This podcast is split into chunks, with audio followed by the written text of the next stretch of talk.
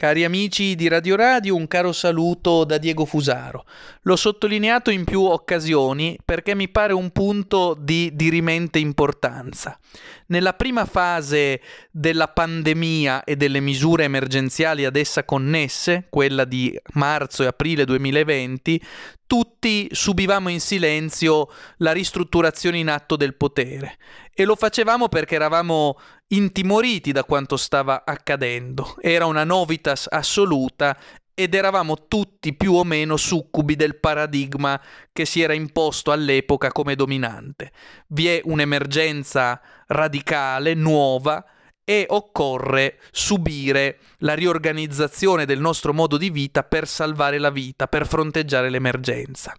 Molte cose sono cambiate nel nostro modo di porci con la seconda ondata di questa pandemia del rocchetto, quella subentrata nel, nell'autunno del 2020, segnatamente tra ottobre e novembre.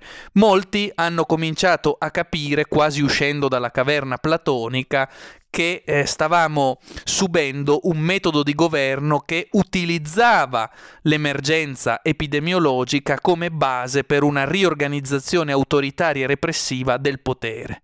Più precisamente, in molti abbiamo capito che ciò che stavamo subendo non era tanto un'accidentalità, quanto semmai un vero e proprio metodo di governo che utilizza l'emergenza come base per introdurre misure emergenziali sempre sempre più stringenti e sempre più pericolose per le nostre libertà. Ed è per questo che nella seconda ondata e nel ritorno alla fase 1 dell'ottobre-novembre 2020 hanno cominciato a prendere forma e a divampare le proteste di piazza, da Napoli a Milano, da Berlino a Londra, da Madrid a Parigi. L'Europa tutta si è infiammata. I popoli sono scesi in piazza per contestare non tanto l'esistenza del virus, come pure l'ordine del discorso va sempre ripetendo con l'infame categoria di negazionismo. I popoli scendono in piazza al contrario per contestare la legittimità con cui i governi distruggono le libertà mettono in discussione i diritti e sospendono le costituzioni. Ecco qual è la cifra che mi pare decisiva di questo ritorno alla fase 1 dell'ottobre 2020.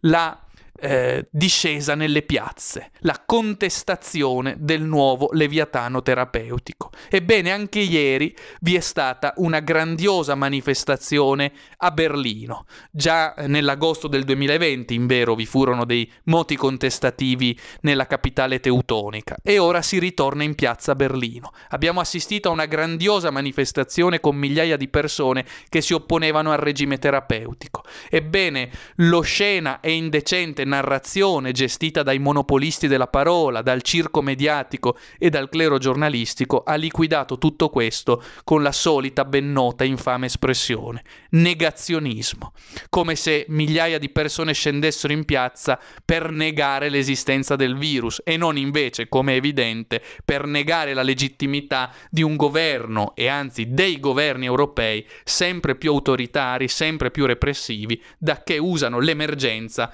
come alibi per riprogrammare il metodo di governo, per imporre un grande reset mediante il quale cambiare il modello di società e imporre un autoritarismo sempre più palese. Ebbene, la narrazione dominante usa l'infame categoria di negazionismo, paragonando chiunque dissenta a un negatore dell'esistenza della Shoah, dei campi di sterminio e delle camere a gas. Non vi è altro da aggiungere, è la quintessenza della disonestà intellettuale. Bisogna respingere questa categoria e riscrivere altrimenti la narrazione. La lotta non è tra chi crede nel virus e i vili negazionisti, come dice l'ordine del potere discorsivo. La vera contrapposizione oggi è tra chi appoggia il nuovo regime terapeutico, il nuovo leviatano sanitario da una parte, e chi invece lo contesta perché reclama diritti, libertà e democrazia.